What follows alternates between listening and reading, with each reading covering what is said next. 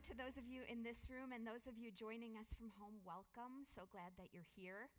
Uh, have you heard of this thing called the lectionary? Kind of a churchy word. Tim has, one person has. The lectionary is a tool that churches all around the globe use, and basically it's like a guide to a preaching calendar. If you follow the lectionary, you will cover the whole of, you know, the whole of Scripture pretty much in three years. So uh, today's lectionary passages, now I'm going to share with you in a moment. We just heard one of them. Uh, but here's the challenge for the person who's giving the sermon when you're following a lectionary. You're looking at these different passages, like one from the Old Testament, one from the Psalms, one from the epistles, the letters that you know Paul wrote and different people wrote, and you know one from the Gospels, and you're looking at all of these, and you're asking, like, what's the common thread? What's the theme? And in the passages today, one of the themes at least seems to be a feeling of futility. Listen to these passages. First, we hear from Isaiah. Isaiah says, Woe is me! I am lost, for I am a man of unclean lips. I live among a people of unclean lips. Yet my eyes have seen the King, the Lord of hosts. Then later, Paul, the apostle, says this I am the least of the apostles, unfit to be called an apostle, because I persecuted the church of God. And then, from what we just read in the gospel, Master, Peter says this to Jesus Master, we have worked all night long, but have caught nothing. You know, you've heard that phrase, perhaps an exercise in futility. Heard that phrase before? That feeling of futility. It's that feeling that we have in our human experience like nothing we do matters. Futility is kind of evidence when you ask that question sometimes like, what is the point? It's the feeling of futility. I mean, imagine for a minute that there's a guy, Carl, he's in his, he's like a 60 something, recently retired. And he's saying, like, what has been the point of all of this? built a career, acquired a bunch of properties, built a family. What has been the point of all of this? It's a feeling of futility. Like, does it even matter? Nothing seems to matter. Maybe you have felt this that the message of all the people in these different scripture passages today is this feeling of futility like, what's the point? or I'm not good at this, or I don't think this is working, or I'm at the end of myself. There's an overwhelming sense in these texts of seriously being about to give up. And futility is probably a feeling that we can identify with, at least in some way, shape, or form at this juncture in history. You know, going into three years of a global pandemic ever growing cultural conflicts. Like many people are perilously close to giving up on people who they disagree with. We're starting to believe sometimes like change is not really possible. We're starting to believe our best efforts are kind of futile. And this is the situation in these scriptures. It's, it's all too often the situation in our lives as well. Futility is this dangerous state. It's, it's like this loss of hope, this loss of possibility, this, this loss of faith in a way. And it's also this invitation. And so we're going to look at that as well. And this is where, in the gospel reading that Tim just read, where Peter is at. So, Peter, one morning early, he's been fishing out on the lake of Gennesaret, and he and his companions have been out all night long fishing. They have caught nothing. Have nothing to eat that day, they will have nothing to sell that day. And they're probably starting to like doubt themselves. Are we even good at this? Are we any good? Are we even capable?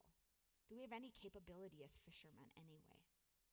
And that's kind of what happens with futility. Like it comes in and it becomes this rising tide where it, over time it's like we don't just doubt what we can do, we sort of start to doubt who we are. And then Jesus comes into the situation and everything changes. This is what we read. When he had finished speaking, that was Jesus, he said to Simon, Put out into the deep water and let down your nets for a catch. Simon answered, Master, we've worked all night long, but have caught nothing. Yet if you say so, I will let down the nets. When they had done this, they caught so many fish that their nets were beginning to break, so they signaled their partners in the other boat to come and help them. And they came and filled both boats so that they began to sink. Now, this is a story that is about more than just that idea of if at first you don't succeed, just try, try again. it's about much more than that. Like, one thing that Jesus says that kind of jumps off the page at me is just put out into the deep water. I mean, maybe just let that kind of pierce your heart for a minute. Put out into the deep water. When we are feeling swamped with futility, when we are having that feeling, that experience of like, what is even the point? Does any of this even matter? Put out into the deep water. Like when people you love will just not see the point you want them to see.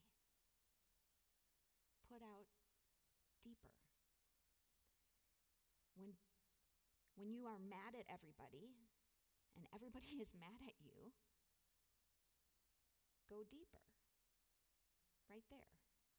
Like when the task that is placed before you seems insurmountable, what's the point? The invitation of Jesus is go deeper. When you feel like you're nothing but a failure, nothing has nothing has you know, you put forth your best efforts. Hear the voice of love through this text saying, Put out into deep water, let down your nets.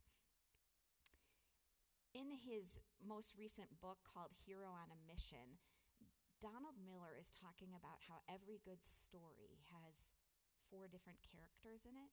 You have the victim, the villain, the hero, and the guide. So the victim is the person who looks at the things in their life and blames people and circumstances for things in their life, the victim. And then the villain is the person who is, of course, trying to thwart others, trying to take others down. The hero is the person who has overcome some sort of an adversity in their life. And then the guide is the person who has helped the hero to overcome those things. And it's interesting because he talks about how one of the main differences between a victim and a villain and a hero and a guide is this external external or internal locus of control right? Like the the victim and the villain. And of course we all can be all these things at different moments right? We're all subject to those moments where we're just uh, thinking like a victim, acting like a victim. But, but when, when someone is in that place, victim or villain, what they're doing is they're blaming people, they're blaming circumstances for what's happening in their life. The hero, the guide, knows their own agency.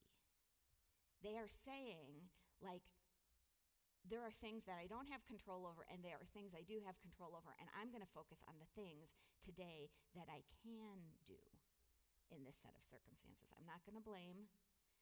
I'm not going to, uh, you know, externally look elsewhere for these solutions. I'm going to say, what right here can I do today? In other words, they do what Jim Collins talked about long ago in his book on leadership when he talked about good to great leaders. Like he said, there's good leaders and then there's great leaders. He said, you know, good leaders, when they encounter problems, what they do is they walk over to the window and they say, well, external factors.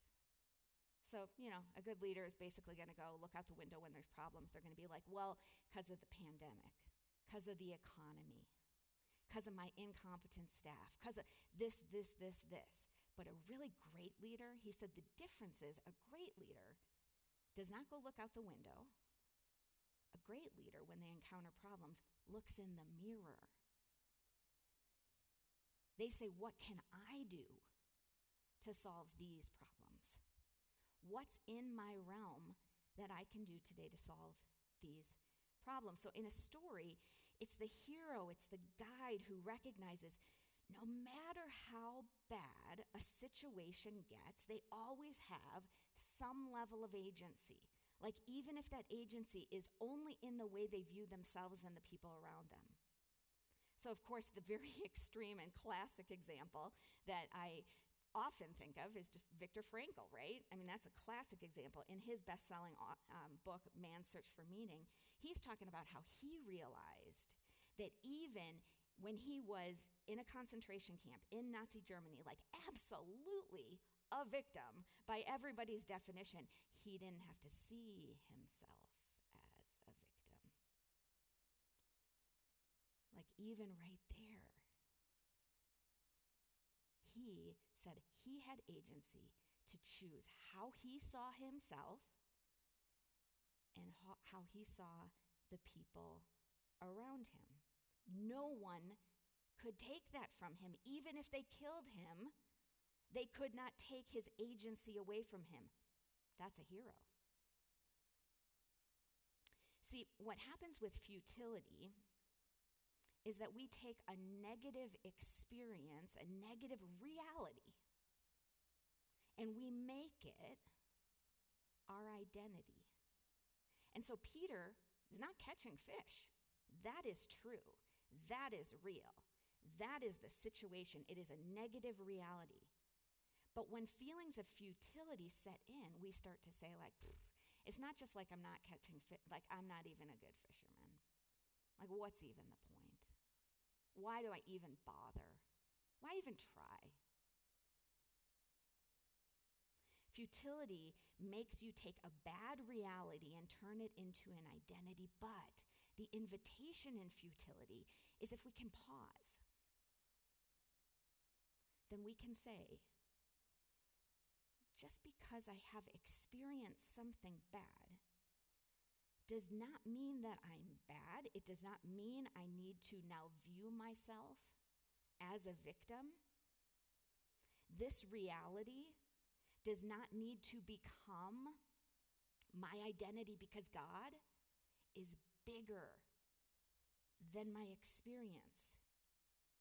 This is why we're so inspired by stories of people who in, have endured incredible things. I mean, you hear a story of someone who is, you know, a victim of human trafficking and have they've not allowed that to become their identity but have overcome and have begun helping people in that struggle we don't sugarcoat the experience. We don't deny the experience. We don't slap a bunch of toxic positivity on the experience, on the reality. Injustice is a horrible evil. And yet, it does not have to define a person because there's something deeper about you than the negative things you've experienced. So when Jesus says, put out into the deep water, I wonder if he's saying to you, I wonder if he's saying to me, go deeper right where you are. When you feel futility setting in, and it's part of the human experience, we all have it. That's why you can trace all these people in Scripture, you know? Whew, woe is me. I'm not worthy to be an apostle. Master, we've been fishing all night. It's a part of the human experience. But when you feel futility setting in, the invitation is to go deeper. Now, I know, like Viktor Frankl, kind of an extreme example, right? Probably no one in this room spent time in a concentration camp. So let me just go out on a wild limb here and say maybe somebody here has experienced a strain in a relationship over what we're going to call the three P's of the last few years. Perhaps somebody has experienced a strain in a relationship because of politics, pandemic, protests surrounding race in this country.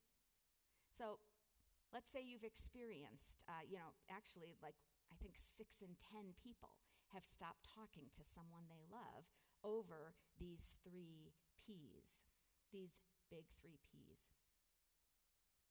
So uh, let's just say this is you. You have a brother who you used to be really close with, but because of politics, because of the pandemic, and your different views, maybe on vaccines, differences surrounding protests related to race, you're barely speaking. You're basically estranged. What does it mean to go deeper right there? Like where it's starting to feel like, what's the point? Like, why bother? Why even try? What does it mean to listen to the voice of love, the voice of God that would be like, go deeper right there? What does that mean? What does it mean to follow Jesus, to put out into the deep?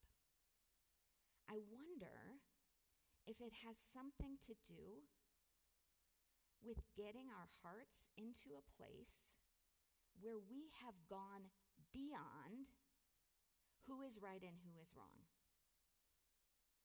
I wonder if it has something to do with getting to a place inside your heart, inside your mind, where you are no longer needing the other person to understand you and your point and the way you see everything. You know, you've let go. You've let go of your need to change them. You've decided you're never going to have control of them, and that the only control Scripture ever speaks of is self control anyway. In other words, you have moved your emphasis from an external locus of control, where you are fighting and arguing and reasoning and explaining yourself. You've changed from that trying to get the other person to change, to an internal locus of control where you realize you only have self control. You only have control of yourself, that maybe there is something bigger going on here than just the fight that you've been so focused on with whomever that may be, about whatever that may be about. I mean, what, what really is the difference between just beating our heads against the wall, like doing the same thing over and over, expecting different results? What's the difference between that and following the voice of Jesus into the deep? What's the difference? Two things, maybe. First, Jesus asks us to return to the ground of our futility, that place of feeling stuck and sad, and right there to go deeper. To fish, if you will, like to fish beneath the same expectations, the same assumptions and habits and patterns that we've used before. Fish there. Ask harder questions there. Give ourselves and others, you know, more more time, more commitment. We all love that passage in Ecclesiastes. There's a time for everything under the sun. There's a time to embrace. There's a time to refrain from embracing. We don't we don't think about that a lot. We don't highlight that a lot. But there's a time to refrain from embracing because it, it's a pause t- to go deeper. That maybe it's not just about this fight with this other person that you're in. Maybe there's something more going on. And then, you know, we can do something radically different than we've probably done before in the relationship. We can go there with Jesus. We can take Jesus with us. We can take with us the one who laid down all his rights and in total vulnerability served others. And that is what changes the disciples' actions from doing the same thing over and over and dis- expecting different results into a sudden and bountiful harvest. I mean, it is like a total change from Master, we've been fishing all night. We've caught nothing. To the boats are sinking and overflowing.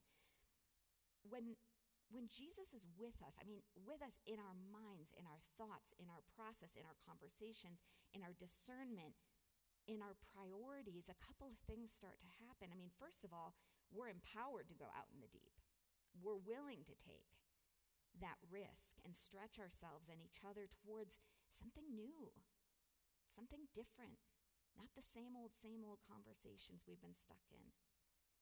And then we also can let down our nets, like let down our guard, actually find fish. Like what was once the site of futility actually becomes in the story it becomes the place of abundance, sustenance, discovery, provision. And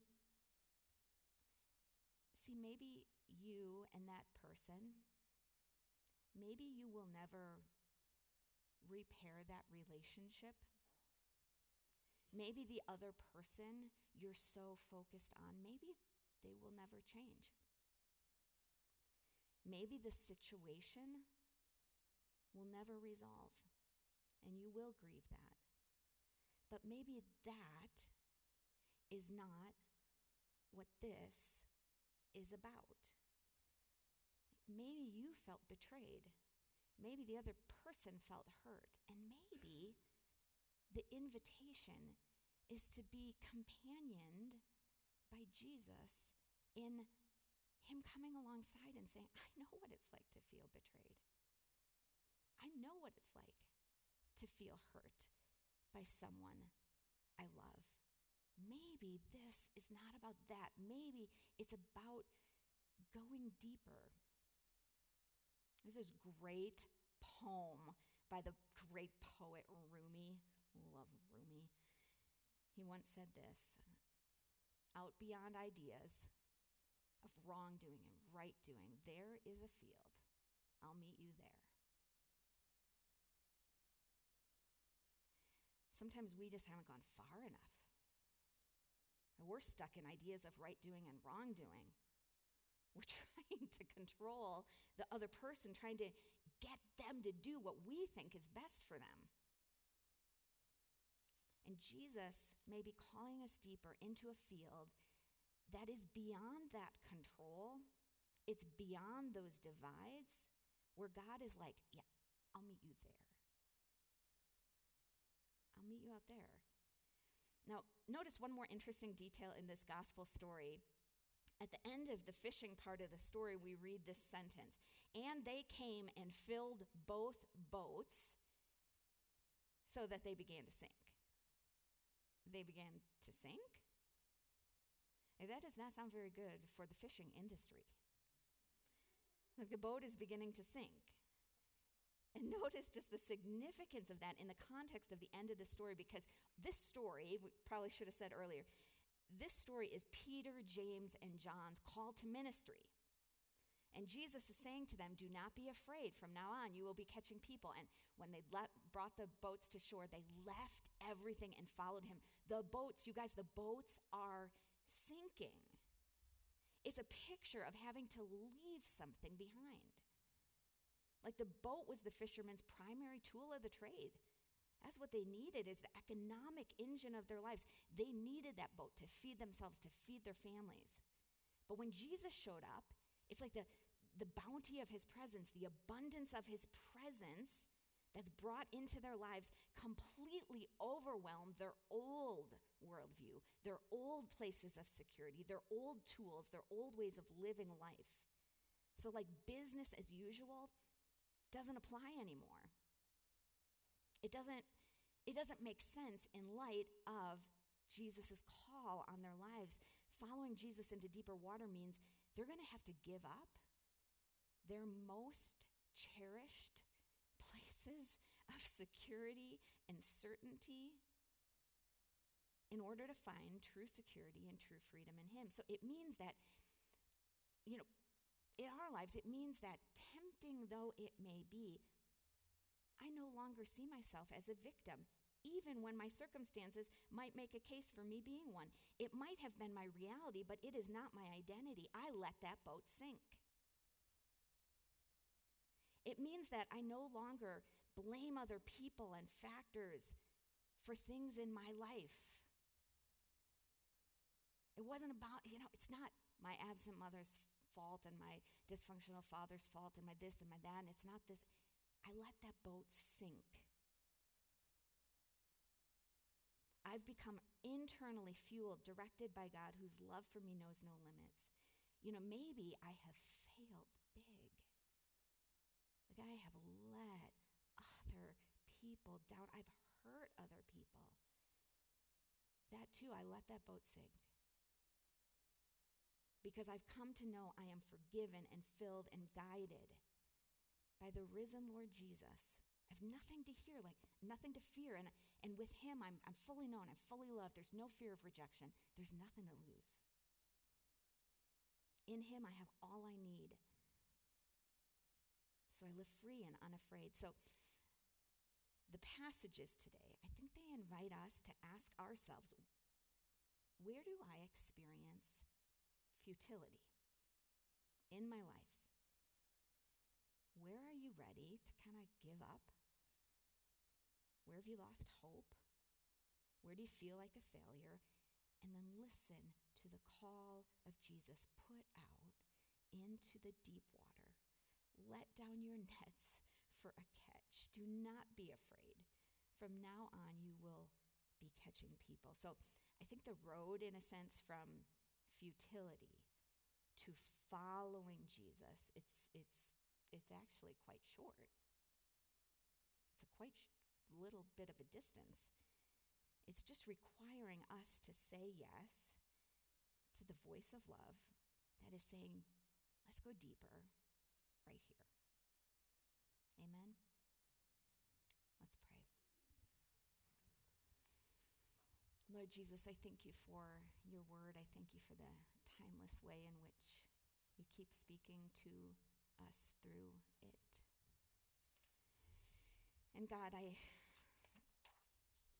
I imagine all of us in this room and those joining online could probably think of somebody could probably think of somebody relationship that maybe we just want to take a moment to lift up to you right now. And so, in this room or from home, if it would be meaningful to you right now in prayer before God, just say out loud the name of the person you want to lift up to God.